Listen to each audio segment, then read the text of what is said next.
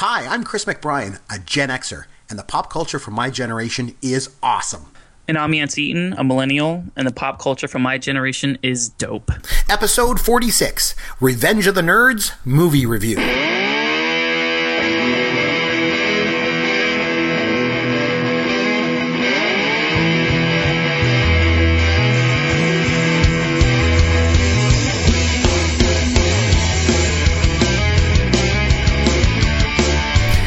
Chris McBrien here, along with Yancey Eaton. And just a reminder, this is Pop Goes Your World, obviously. If you enjoy this podcast, I did want to just mention something. Uh, Yancey and I have a favor to ask. Uh, just please take 30 seconds out of your day. You go over to podcastawards.com and you just register there and you can nominate our show uh, in the Rob Has a Podcast entertainment category. You just simply pick Pop Goes Your World from the drop down menu in that category.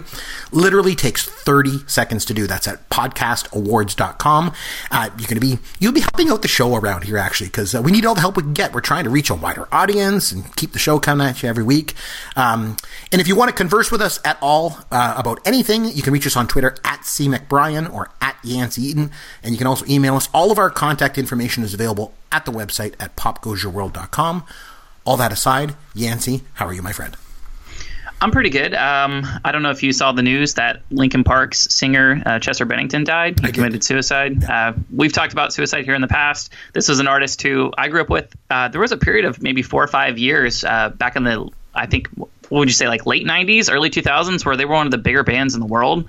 Um, just really unfortunate. This was a guy who was like 40 years old, had six kids, and uh, you know he decided to end his own life. And um, I know it's a little bit of uh, me repeating myself, but I will say it again. If you guys feel like you are uh, not mentally sound, or you need help, or uh, just you don't have any other options, like please reach out to somebody, anybody. There's always going to be people who are willing to help, and you're not burning people if you feel like you are. Um, really take something like that seriously and look for help if you need it. It's just really unfortunate to have to to lose somebody like that. Like I said, a, a father of like six kids, and uh, I know it's just really sad. I was kind of thinking about that. It happened a couple of days ago. Um, I wanted to be a little bit more positive and upbeat, but I just felt like I, I needed to mention that at the top of the I show. think, I think that's a that's a great point, and we've talked about this uh, before on the show as well. And as I mentioned previously, actually just this morning I was in lecture hall giving a lecture, and I said to the students because a lot of them are graduating, you know, in like about a month, and they're getting down to it. I was, and I always re- you know try to remind them at this time of year things are tough. There's a lot of pressure. A lot of pressure on students as it gets down to final exams and everything else. And I just always tell them because I mean they know their cohort better than anyone else. Look around if there's somebody that you haven't seen in a little while, or if you think that somebody's kind of down the dumps or something like that, reach out to them reach out, Yep. say hi. You know, be a friend to somebody. Sometimes that's all it takes to to make a difference in somebody's life. So, anyway, um, I did want to mention one thing quick before we get into it uh, this week. Sure. So, my wife and I decided we wanted to start watching a new show. Now, I voted for. I wanted to watch The Love Boat. And my wife said no. And I was like, I want to watch like all the episodes of The Love Boat. She's like, no, no, we're not doing that. Forget it. I'm not doing that for you. So we decided instead to start watching Breaking Bad. I'd never seen it, Yancey. Have you you seen that Oh, show? Chris, this is a hard endorse. I am so proud of you. Thank you, thank you. I decided to go with a, a millennial thing Yes. because I said to my wife, "Ah, you know, I do, I do this podcast. You, maybe you don't know, but on Friday nights I go down into the studio and I do this podcast." She's like, "Yeah, I kind of heard." And so I'm like, you know, obviously Yancey, the millennial. I, I think maybe I should try and watch a millennial show. So we kind of like looked at a couple and we said, "Well, you know what, Breaking Bad." Heard lots of good things about that, so we started watching it. So we've just finished season one. Pretty, pretty good show. Pretty good show, man. I got so you already got through the entire first season? first season we're done. It's only like seven episodes in season one, so we got through that pretty quickly. Um, so so no spoilers for me, and nobody on Twitter, please uh, spoil it for me. But so far so good. It's a pretty good show. I like it. Still kind of wish I watched The Love Boat, but uh, no, just kidding. Uh, just totally kidding. No, no, it's really really good. I really like it a lot. Anyway, um, you ready to get started? We got lots to get to tonight. Yep, let's do it. All right, here we go. If it includes getting crunch berries up here in Canada, let's do it. You know, I had like this amazing childhood, which I did. And he went on to play Takashi in Revenge of the Nerds, which is one of my favorite movies like ever. Uh, true story Ben Savage is the most famous person I've ever met in real life. Playing the sitar and all these flowers would drop on him. I had Reading Rainbow t shirts, I had Reading Rainbow notebooks. Not crunch berries because we don't get those in Canada. My mom basically locked us out of the house. I gotta stay home and grease the Weezer. in '94, that Little Rascals movie that came out. In the But 94 version, Jesse, did they have to grease the Weezer? Oh my my my. Okay, Okay, so this week uh, it's back over into my my court. It's a Gen X movie. So the one that I threw at you was uh, the 1984 comedy because I just love comedies. In case you didn't notice around here, I love those classic uh, 80s and 70s and 80s comedies. So we went with the 84 movie Revenge of the Nerds. So Yancey, I made you watch this movie. What do you think? Uh, to be blunt, Chris, this is probably my, my least favorite movie that you have recommended for me to watch. It uh, it's it's uh, not my cup of tea. Um, I didn't see it back in 1984, obviously because I wasn't born. True. But even still, having watched it in 2017, this feels like a movie that did not age particularly well. Um, it's we, we often talk about your movies from the 80s and you'll ask me at the at the top of the show or normally towards the end do you think this movie would have been made in 2017 and to with with that question i'm going to go ahead and respond now and say no it's not. Um, there were a couple of funny moments in this. Uh, I, I, felt like there were some issues with pacing where uh, the first 35 minutes there was almost nothing happening for me. Like i don't i don't think i laughed a single time until um, they met the you know the members of the what was it the triple triple lamb or whatever the, the tri lambs yeah the lambda lambda tri lambs yeah. Um, it, it, honestly this movie just fell completely flat for me. And uh, there was there was all kinds of uh, you know overt racism and obviously sexism and uh, just like really cringeworthy stuff that I think I've kind of been trained as a millennial. I'm a little bit more uh, conscious of stuff like that. But um, man, I don't know, Chris. This this movie did not do it for me. The other ones they had some of those issues as well, as far as like political correctness, which is fine because I think everything should be on the table when you're dealing with comedy because that's how true comedy works. Yep. Um, but the other ones, like they were strong enough to stand on their own without those elements, and I don't feel like this one particularly was. But um, I mean, I, I don't know what your rebuttal is to that, but I was kind of disappointed in this movie because I've I've heard of a lot of people being very very high on it, and it just didn't do it for me. No, I get it, and and then that's why I want one of the reasons why I wanted to throw it out and I want to talk about it. I know that it didn't age well. In fact, uh, Mike Gianella, who's been on the show before, he pointed mm-hmm. out on Twitter back when I first mentioned I was going to, you know, talk about this movie on an upcoming episode. Um, he tweeted out, he said, you know, this movie didn't age well, and and you know, I don't expect it to age well. I mean, it was made 33 years ago, right? The clothes, right. the music, and you know, the, the sensibilities and such, they shouldn't hold up. I wouldn't expect them to. But I think what's what's worth talking about for me is the fact that you kind of brought it up the fact that this type of R-rated movie was very, very popular back in the 80s. But mm-hmm. these kind of movies, they they don't really exist anymore outside of the occasional Judd Apatow movie. They just don't exist. So why do you think that is, Yancey? Why do they these R-rated comedies just why did they go the way of the dinosaur?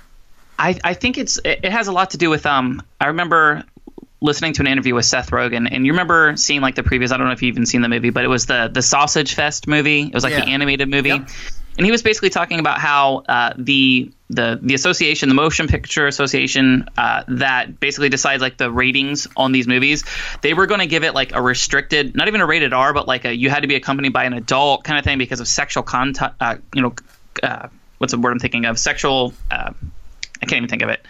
Uh, but anyways, they they were going to give him this you know this super prohibitive rating if they didn't change the fact that one of these sausages had like a little tiny like animated pubic hair on it.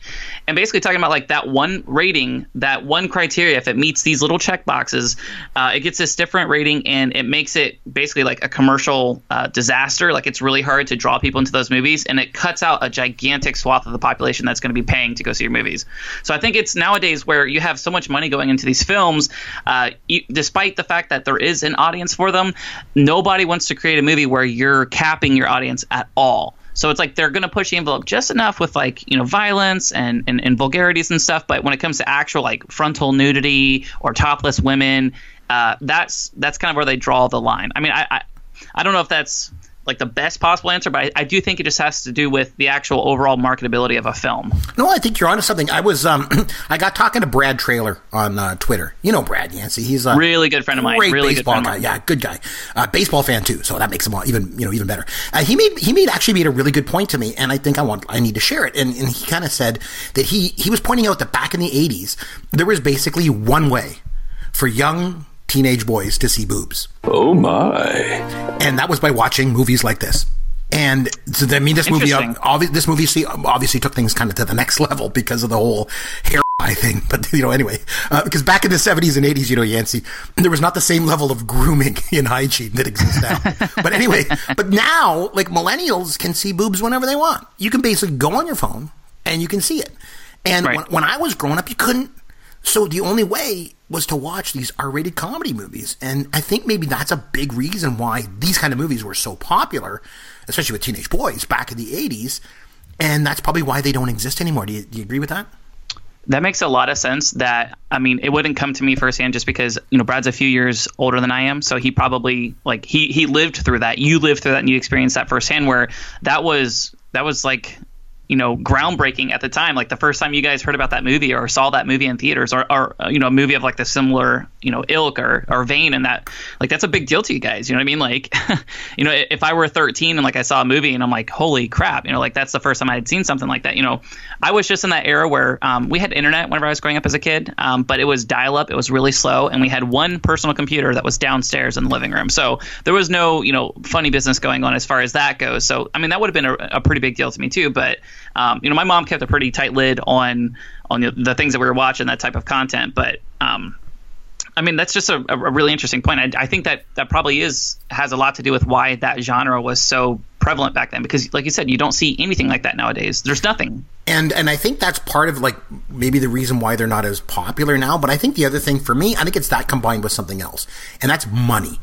R-rated movies mean less box office money because people under 18 can't get in. And so it all comes down to economics. So studios want to have, you know, content that allows teenagers in. R-rated movies are not good because it's those teenage dollars that they want to get at. And back in the 80s, I think things were a little bit more lax at the box office. And maybe you can help me understand this, but I'll, I'll tell you this. When, like, what, like I say, back in the 80s, there was like R-rated movies, right? You know, kids under 18 couldn't get in. But the thing was, I grew up in a really small town. I grew up in Port Elgin, Ontario. It's a town with a population of about five or six thousand people back then. So sounds and, lit. Yeah, me and my friends would go to the movies every week, every single weekend, and we'd almost always get in. And the thing was, I don't think we were really supposed to be allowed in, but we always seemed to get into these movies. I remember one time the ticket guy was like, "Hey." This movie, uh, you're supposed to be accompanied by an adult. And I was like, oh, yeah, yeah, that, that's, that's my uncle up there, right up there in front of me. I pointed at some random guy, like, totally wasn't my uncle, right? I had no idea. And then the ticket guy's like, oh, okay, okay, we'll go on in. Like, you know, what, what the hell did he care? He's like some guy making minimum wage, right? Um, right. So, you know, I, I think you know, me and my friends, like we used to get into these movies when we were young. When I was 14, when this movie came out, I saw it at the movie theater and I just loved it. We also had, um, we, we had, a, obviously, we had a movie channel, uh, that showed movies, um, after the theatrical release was done, like on TV. It was called First Choice. And I think it would change to like Super Channel or something it was called. And I would watch these movies over and over again. The thing was, I could tell my parents, I'd be like, oh, this movie, this movie is perfectly okay for me to watch. I just, I went to see it at the theater. So they'd be like, "Oh, okay, well, go ahead and watch it." Like, and then so I I'd go downstairs, and I watch it, or would by myself, right? And like the thing is, so I think that was kind of a part of the thing about growing up in the '80s. I think you know what I mean. Like, I don't know. I just whereas like you say now, you could I could easily access that stuff. I don't know. It was just such a different time, and I don't think they were as obsessed with box office take as they were with just cranking movies out. You know. I think that's fair. I do think that's fair. Um, I just. I, well, I've got. Okay, well, here I've got a question for you. Not cut you. I got a question for you. No, so, sure. Go ahead. so, so let's put things in perspective. When you were growing up, you know, when you were around that age, mm-hmm. were there any of these kind of movies around, like ones aimed at kind of an adult audience? And if so, what were those movies, and and how did you watch them if you weren't supposed to? Um, I don't think I did. I hate to be super lame, but wow, um, no, I mean, I didn't even have like Chris. I didn't even have a TV in my room. I shared a room with my brother first off, and we didn't even have uh, TVs in our rooms until like we were like 15 or 16 years old. Like that was not something that we did. Like I, I think I've told you this before, but like we were like outdoor kids, like through and through. It, you know, if it were the summer, my mom would literally send us outside with a bottle of water and lock the door. Like she made sure that we were outside playing. You know, there were times, you know, when we had cable or like, you know, when we when we got high speed internet and stuff, and even still, she just she was not about that life. That's not how she was raised, and she was going to make sure that you know we learned to you know to play and socialize and go outside and be friends with the neighbors and that type of thing. So, I mean, as far as like movies like that, I think there was one time where um, we were my parents used to rent movies all the time. We used to go to Blockbuster all the time, and uh, I think it was Varsity Blues where they were putting it on, and there was like the one scene. I think there's there's a girl topless in it. I mean, I'm sure you you probably have seen it, but I remember that that popping up and my mom seeing it and like freaking out and basically you know like rips the VHS like out of the DVD or out of the VHS player and you know she was just so upset about it, but you know she's it's not like she's a prude or anything like that, but she was always you know really. Uh, really intentional with the movies and the content that she let us see, and we just Oh, sure, didn't yeah. have we just didn't have access to it. There was no way to like sneak something in there because I didn't have a VCR in my room. I didn't have TV. I didn't have internet. We didn't have smartphones all through high school. They didn't exist. You know what I mean? The iPhone came out in 2007. I had already graduated high school. You know what I mean? So just there wasn't really a, a, a real opportunity there. Just never. And the thing was, like, you kind of touched on it too. Like, movies back in the 80s were not PC. You know, like, they just weren't. Like, you know, there was some overtones of, you know, uh, sexism, definitely in this, you know, in this movie, and racism Yep. and things like that that, you know, kind of cut, cut to the bone. And th- th- this is just the society the way it was. You know what I mean? Like, this was sort of acceptable in, in the movies. Totally would not get made today for that reason. In 2007, they tried to remake this movie. And they. I looked that up. Yeah, there was a bunch of searches that kept coming up whenever I was trying to find it on Netflix, and it was it was w- there's like went, five yeah, of them. They went to remake it in 2007, and they even went so far as like getting it greenlit, getting it cast, and started shooting it. And they started shooting it after like about I don't know one or two weeks. The studio did not like the dailies that were coming back, so they they put the kibosh on it. They shut it down. And and well, they should. This is to me, this is one of those like you know me. I'm a big fan of the Gen X movies. I don't think they should remake any of them, and especially mm-hmm. this one because it is kind of like the thing that I like about it is it's it's a slice of life. Like it's a it's like a slice in time. You know, it's like a snapshot in time. This is what times were like that, and that's why when you see it doesn't age well, I'm cool with that because that's not it's not supposed to age well. This movie is supposed to you're supposed to look back at this and go, this is what it was like in the 80s. You know, whether people were dressed, the the the the, the clothes they wore, the music they listened to, and the sensibilities the sensibilities, the way they talked, the way that they talked about racism and sexism, misogyny. Not that any, like, we, I'm glad that we've made lots of progression since then. Mm-hmm. Don't get me wrong. I'm very, very glad, but I'm just saying it's interesting to go back and see what it was like. And, and for that reason, I'm glad that it didn't age well. It's like Yep. for me, it's like I I always like going on the um, the game show network and watching old episodes of the Match Game. And I and I liken that watching old episodes of the Match Game to this because you watch old episodes of the Match Game on um, the Game Show Network, and you're going to get a slice of life from the 70s and 80s that is very different than today. Like Right. they're on there, they're smoking, they're drinking, they're making fun of Fannie Flagg's boobs, like they're like it's just totally politically incorrect. But it's like you know what? That's was that was acceptable back then, right or wrong. Like I mean, it wasn't right, but it was acceptable, and so for that reason, I think a movie like this is is, is even that much more funny to laugh at because because mm. remember you're not laughing with a lot of this stuff, you're laughing at a lot of it. I think, At it. you know, Yeah. that's that's what I think, and even at the time, I, I think you I like the way that you put that because it's it's not is it an all time great movie? You know, in in a hundred years, are, are film critics and professors going to be talking about this film? No, but it I think it like you mentioned, it, it was a, a it was an accurate representation of the films and the culture of that time, and for that, it kind of makes it canon by itself, simply because it is an accurate representation. You know what I mean? It's almost like uh, you know historical fiction. Like that's something that you're gonna be able to go back and just like you could do like you know Tom Sawyer and Huckleberry Finn. Like that's you know read that book unedited and see how many times they you know, gratuitously throw out the N word. You know what I mean? And then you see that and you're like, wow, like that's really sucks that it was like that. But you're still glad that that piece exists because it it is a flashback in time. And It kind of gives you a little bit more respect of like how people interacted. Um, as, as far as like the film it goes, like we mentioned, you know, the racism, the sexuality, and stuff. I think there's a way to to do. I don't want to say there's like an appropriate way to be, you know, sexist or anything like that, but like with the Asian character, okay, um, I can't remember his name, Takashi or Takashi, yeah. Takashi. Um, like they were they weren't making. He wasn't being funny by himself. Like the joke was literally that he's Asian and he has an accent. And they just they kept beating that in with the same joke over and over again. You know what I mean? Like he wasn't independently funny as like a person. The the whole joke was, look, he's an Asian. You know what I mean? Like that type of comedy, I think is super super lazy. Like I I it completely rubbed me the wrong way. And like I literally thought like you know there's And a with, and with billion the, and a and with the, sorry, and with the gay character too, I think was kind of that way as well, right? Yeah, exactly. They're just it- it's literally note. like he's funny because he's gay. Like they mentioned at one point, like you know, oh, none of us have any any dates to this dance that we're hosting. Well, Lamar does. Yeah, but he's a but he's bringing a man. Yeah, you know but, I yeah, mean? but Like that's with a guy. exactly, that was so the punchline. there was no there was no clever play on on. Yep. Yep, there was no joke in there. Literally, the, the, the joke itself was that Lamar is gay. Is gay, You see what yeah, I'm saying? exactly. And and that, that part right there, all all of those jokes. That's why I think it fell so flat for me. Would it have been funny 30 years ago? I don't know because I, I hadn't lived there. I assume it would have been funnier. People were more open. Like I remember watching Delirious with Eddie Murphy and seeing how he talks about gay people, and the crowd is just on they just can't contain themselves. It's so funny, and this is at the height of the AIDS epidemic. You know what I mean? So it's like it's just a different time, and you know I'm never going to appreciate uh, certain pop culture moments like you are, and likewise you're never going to appreciate some of the same things that I am. And like this film like cemented that for me. It's like oh okay, I'm like I'm, you know, I can be the most open-minded person in the world, and I will never get out of this movie what Chris is going to get out of this movie. Does that make sense? Oh yeah, absolutely, and and that's part of what I think is is endearing about this film in a lot of ways. I mentioned it before. You know, just the fact that it's it's a slice of life of, of time mm-hmm. of a different. It's a different time. It's a snapshot from a different time, and I think that's important to keep in mind when you're watching it. That being said, as a 14 year old watching this, I laughed my ass off. And I remember watching it, you know, even a couple years later, you know, as a teenager and really just laughing and really enjoying it. And one other thing, an- another take on this movie that I want to just kind of to go for a second. Remember last weekend I asked you, I said, do you think I'm a nerd? And you said, of course, that I was because, you know, I get it. I am. But so are you, right? I mean, you know, we said that. Um, but that being said, the fact that we're kind of nerds, like, could you relate to this movie at all from that perspective?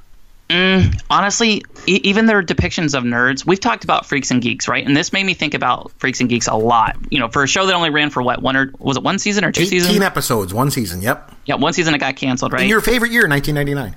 Yeah, and it, it, it was it was one of those films where like I felt like their depiction of nerds was so much closer to my personal experience in high school, where it was like it was just real people who were you know they were socially awkward. It wasn't the fact that like they're quote unquote you know like textbook nerds. Like this this all felt like caricatures and Hollywood depictions of nerds and not how actual people react. You know that was kind of the the you know the issue that I took with the Breakfast Club, where I had never met anybody who acted like those characters do. You know what I mean? They were like super exaggerated versions of those same characters, but not they didn't feel 100% genuine to me and that's what it kind of feels like with this too where um, i don't see real nerds i didn't i didn't see oh hey i knew that that you know this particular character that reminded me of this person that i went to high school with i couldn't make any of those parallels whatsoever um, like at all I, yeah. I, I, don't know if, if if it was a different you know type of thing with you with when you were in high school did you see parallels did you see yourself no, in any of the characters I, I, I, didn't i didn't find the movie to be relatable in mm-hmm. any way i just found it to be uh, funny and the fact that it was rude and like the things like when they go in and they hide the cameras and they're spying on the girls like when you're 14 you're watching this you're losing your mind you're losing your mind doing this. And right. and I but I think there was like an undercutting. The other thing too is like there's a subtext that's going on that I think everyone can kind of relate to. Everybody likes to see an underdog win, right? And I don't care. Like there, I thought it was important at the at the very end when he's kind of goes up in front of the, everybody and you realize that there's a lot more of us than there are of them, as he says. And that a lot of people have felt picked on or put down at some point in their lives. So it was kind of neat to see these guys mm-hmm. actually, you, you want to see an underdog win and you want to see these characters who are like total geeks actually rise up and actually take a stand, you know what I mean? And fight back against, you know, all these, the jocks and stuff like that. So right. I guess in that case, but I, I didn't really relate to it, but I think it's entertaining to watch that process happen. I, you know, I actually have an interesting point about that, and sure. I don't know if you've ever heard this before, but have you seen The Karate Kid? Yes, of course. Okay, so I don't know if you've seen like these fan theories, but there's a lot of videos on YouTube that basically talks about how uh, I can't remember the Karate Kid's name, the main character, Daniel. Um, Daniel, Daniel okay, yep they basically say that Daniel is the real bully and not the yes. you know the blonde haired kid. And there's all these you know these little video montages that basically show like a lot of the things that go on between the two of them. Daniel kind of starts, and if he doesn't start it, he des- he definitely escalates it like exponentially more than the uh, antagonist ever does, right? Mm-hmm. And I feel like that was a little bit going on with this one, where it was hard to be completely invested in the underdog story and the you know with these nerds, quote unquote, because you look at like the things that they did, right? Where okay, so the jocks you know crashed their party with some pigs. Yeah. So what do they do? They literally you know spied on girls and like have all these cameras in their house. You know what I mean? Yeah, like, exactly. Complete, like that stuff gets you thrown in jail today. Yes, like I know.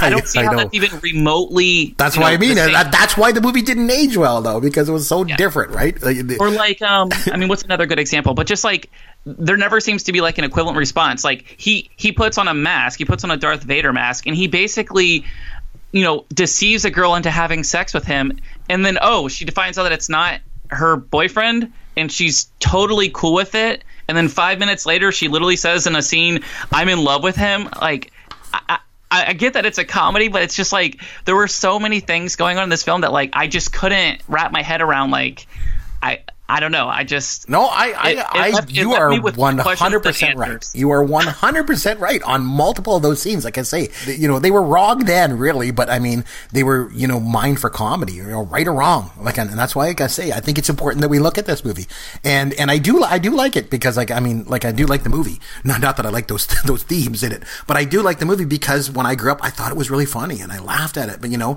it's one of those things that I think maybe, like I say, it doesn't age well because now we can look back at it and go, you know, maybe this wasn't such a good idea to make jokes about this stuff. Even the scene when Gilbert tries to get on stage and address the crowd and the football coach you know, is going to punch him. He grabs him. He's, he's going to clock him one. And then all the lamb, the lambdas come walking out, led by UN Jefferson. And then they, of course, what do they do in the 80s to depict black guys walking out? Well, let's play bass guitar. Boom, boom, boom, boom, yep. boom, boom, boom, boom, boom. Like, come on. Really? I mean, yep. it's, it's so bad. And then when the party's bombing, remember, and, the, and they're trying to figure out what they're going to do. They're like, oh man, should we like eat or should we watch TV?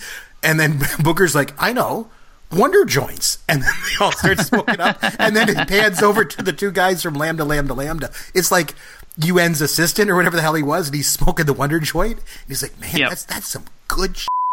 It's like, yeah. oh come on! It's just the whole thing just seems to be totally un PC. I get it, you know what I mean, but I I think that's that's part of what it is, though. You know what I mean? And it's part of what it was. If you look back at the movies of the time, there was a lot of that kind of movie, those kind of movies going on. Like movies mm-hmm. like like um, Fast Times at Ridgemont High and Risky Business and you know Porky's and and I've know, seen and Private Lessons and movies like that. You've seen Porky's, you know, and like it's very un PC and these kind of sex yep. comedies. And like I say, they went the way of the dinosaur. And it wasn't until really like Superbad and maybe the Forty Year Old Virgin with both American Judd Apatow. Yeah, American Pie is another good example where they kind of made a comeback. You know what I mean? But even still, they're not popular like, like they were back then. This movie was made for six million dollars and it grossed 60 million. so it was obviously popular and was very profitable. So you know there was a reason for it. You know now. I understand that uh, you know the um, the movie didn't didn't resonate with you in any way, and you know you thought it was on PC and all that kind of stuff. But were there any scenes in it that you thought were funny? You you mentioned a couple times that you laughed, and, and so what were they? I'm just curious to know what um, made you laugh on this movie. I, I, like the one line where I can't remember all of the characters' names. I think it was Booger, but he's like, you know, did you get in her pants? And he's like, well, she's not that kind of girl. Like, oh, so she has a penis. Yeah, you know, why? Like, why does she have a penis? it's like, like I thought that was that was, that was funny. really funny. Yeah, I really like whenever they put on Thriller at the party, and then yes. all of a sudden the, the, the entire dynamic changes. Yes, there were. You know what? I, let me let me say this. There are a couple like little scenes and like um, interactions between either multiple groups or multiple characters. They actually found kind of endearing that I wish they would have pursued more. Like, like whenever they invite the um the sorority in and they're like, oh man, they're the moo like they're the, you know, quote unquote, the big girls, and like come to find out, like these girls actually know how to party, they know how to have fun. They're, they're like the most fun, real, you know, best yes. dancers, super fun to be around. Like that part I enjoyed, or like how this all black uh, fraternity, you know, they embrace these geeks and basically give them a chance, even though there's only one black person in the entire fraternity, simply because, like you mentioned, the underdog thing, like they kind of saw a little bit of the underdog in, in these people, you know, yeah. all the things that they've had to deal with, all the adversity of being marginalized in society. Like they're like, you know what? That's why we're going to give these dudes a chance. And, and in that, that scene, and sorry to interrupt, and in that scene when they're they're kind of pitching to UN Jefferson, and mm-hmm. um, and and they're saying, you know, these are the reasons why you know we wouldn't discriminate against anybody based on the color of their skin or you know the religious denomination, and of course then Lamar goes or sexual orientation, and then the UN's like, oh, wonderful, like it's just yep. the whole thing's totally on PC. But yeah, there's you're right. That's a good point. Like like the, the, they they uh, they kind of let him in because they're kind of the underdogs and and there's some relatability. That's a that's a good point too. Yeah, no, no, I definitely I will, think uh, another one too. I'll say. Um, I, I, thought the whole montage of like the homecoming competition where there, there, there's all these different skills challenges. Yeah. As I hit the mic, sorry, I, I, didn't mean to hit the mic. Oh. Um, I I know this this kind of is a uh, a contradiction. It makes me sound a little uh, hypocritical. But the the one line where I laughed the hardest in the entire film was when they were talking about Lamar doing the uh, what was it the javelin throw and they the like, special wait till you see this throw. Yeah, he's you know it's specially aerodynamic because it's going to go along with his limp wristed throwing style. because of course I'm, all gay people have limp wrist style. Right. You know, like, meanwhile, so like bad. if you look at pictures of him, and you know, I was watching you know different montage clips, and uh, I I saw his IMDb page whenever he was that age. He's jacked. He is. I mean, he's only five foot four, but gigantic biceps. Like he even said in an interview, I think it was actually in the um like the uh, special features and like a different uh, later release version of the DVD, he was basically saying like he had to feel like after that movie he had to o- almost like overcompensate and be Oh, sure. super masculine. Everybody thought he was gay. He was, he was so good in the was role. legitimately Yep. gay. Yeah. Um, I just thought that part was really cool. Um, most of like the over the top like college like you know the jock buffoonery kind of thing like the whole ogre thing I could have done without that. Um, I, I mean, obviously, all the best lines were from the nerds themselves, um, but I, I think the the Limperissa comment probably stuck out as a as a highlight for me. What about you, though? Uh, one, one of my favorite lines in the movie is when, uh, remember they go and they fix up the house. They got this old broken down house and then they fix Mm-hmm. it up, which by the way was spoofed on, I want to say it was on Family Guy when they, they clean up the house and they're playing that song. You know, you got to put one foot in front of the other, put the other foot down. And I think Family Guy did a spoof on that. But anyway, neither here nor there. They clean up the house, they get it done, and Stan Gable goes pull it up on his motorcycle and he's got uh, Betty on the back with him. And she's like, "Oh man, it's amazing what they've done to this house." And then he then and Booger is standing there looking at him, and Stan Gable goes, "What are you looking at, nerd?" And then he drives away, and, and Booger goes, "Ah, I, th- I thought I was looking at my mother's old." But that's in Ohio, and I to me, I just thought like because Booger always had a way just to try and jab back. I don't know. I just I thought that one that line was pretty funny. Um, I, I like the the fact that Booger was probably my favorite character in the movie because just the way he just the way he is, he just doesn't care. Like I he- knew you were going to say that. just because it's so funny. Like the, the scene Yep. when he, he's playing cards with Takashi, and then t- he's like, "Okay, what do you got?" And Takashi's like, "Oh, I think I have a frush." And again, totally making fun of the fact that he just is Asian and Yep. talks funny. He's like, "What the f- is a frush?" And he's like, "A frush." And he's like, "Yeah, well, I got two sevens. two sevens beats a frush." Oh, okay, thank you. like it's just, I don't know, the whole thing totally un PC. I totally, I totally agree. Again, like the, the, the thing that you were saying um, about the some of the un PC stuff, like he mentioned with when he was talking about uh, when he met Judy, and he's like, you know, why, why does she have a penis? And also when uh, when the one guy's like, hey, any of you guys got dates, you know, here bes- besides uh, Gilbert? And then Booger is like, what about what about you, Booger? And he's like, oh man, no, I've been out combing the high schools all day. It's like so so un PC, like like my god, I tell you. But I thought it was one thing that was interesting was again after the the, the scene where you know this quote unquote rape happens, you know, because he puts on the mask, the Darth Vader mask, pretends he's someone else. But uh, she says, "Are all nerds as good as you?" And he's like, "Yeah." And she's like, "Well, how come?" And she goes, "Because all jocks ever think about is sports, and all we ever think about is sex." You know, so I, this, I don't know. Some of it was was pretty good. I thought it was pretty good. Um, I will say this really quickly before we wrap up. Um, I that was the youngest I think I've ever seen John Goodman in a role. Like he looked super super young. I Oh didn't yeah, and, he, and I think it was like, one of his first movies. And the thing is, he plays a bad guy, which he usually always plays the good guy, right? Yeah. That part was crazy, and then also seeing James Cromwell, uh, who I didn't realize this until I started really digging into him, like just doing like you know random show prep and stuff. James Cromwell has been in so many movies that I absolutely love. Like he has a real eye for taking parts, and I mean he has so many actors credits. Like it's insane. Like he might be one of my favorite actors, like one of the unheralded actors of like the last thirty years. He was very good, and uh, and and one of the, the things you can credit him with in this movie was he came up with that laugh. So one of the things in the script said hey, you got to have this this goofy laugh, kind of like a like a goo like a goose honking, you know. And You're um, taking away one of my trivia questions. Oh, oh, sorry, I won't get into too much. But I know Carradine couldn't do it, and then Jamie, Jamie Cromwell came up with that that laugh, and they all kind of imitated him, and they kind of used that laugh from there. But no, I thought Jamie Cromwell was good, um, and also the the role of Judy, you know, um, the one that didn't have the penis, Joan Cusack and Sarah Jessica Parker both auditioned for that part and didn't get it. It was just so funny. Again, I always like talking about those people that, that don't get that. But uh, anyway, like I, I, I've got, I've made you watch a lot of comedy movies, you know, and, and don't worry, I'm gonna get you watch some action movies and some dramas too. It's just that I, I love a lot of these old comedies, and this is one. Like I say, once we, we got some conversation going on Twitter, and especially when Mike Gianella got involved, I thought it was interesting because everyone's like, "This movie hasn't aged well," and I thought that's kind of the point, and I think that's what we need to talk about with this show. But uh, but that being said, I still I still laugh at the movie, you know, right or wrong, because I, again, because I you know, watched it back when I was 14 and I relate back to those times when I was young. And, and the thing is, you know, you're young and you just laugh at stuff and you just think it's all funny. But, uh, definitely times have changed and nothing is, uh, is, is truer than, uh, that, that never becomes truer than watching this movie. That's for sure. Anyway, uh, what do you say now we have some Fun with Yancey. Okay, Yancey, so over to you. You want to throw some trivia at me? Okay, sure. Um, as always, you rattled off like three or four of the questions that I was going to answer. So Sorry, sorry. Uh, I have to like cross off some and go down the list. I'll give you the first one. All right. So at Yes. the very beginning, uh, one of the first I think it's actually the very first scene of the film.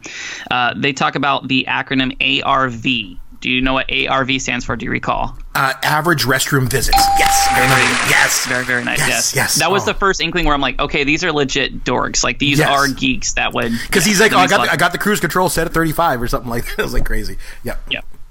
Okay, um, so I try to be a little different, not just talk about the, the film itself, just because you know everything inside and out. But okay, so we were mentioning uh, Lamar, his character. Yes. Uh, Larry B. Scott actually plays him. Can you name his other two major popular movie credits? Uh, well, I know for sure he was in uh, Space Camp. That was a big one. But other than that, oh, I just can't think of it off the top of my head. That was the big one, I would say.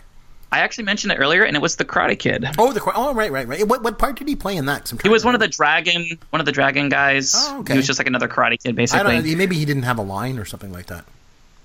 I, you, you know, you're you're probably right. But whenever I looked up in his IMDb page, that's basically like what he was known for was those those couple of roles.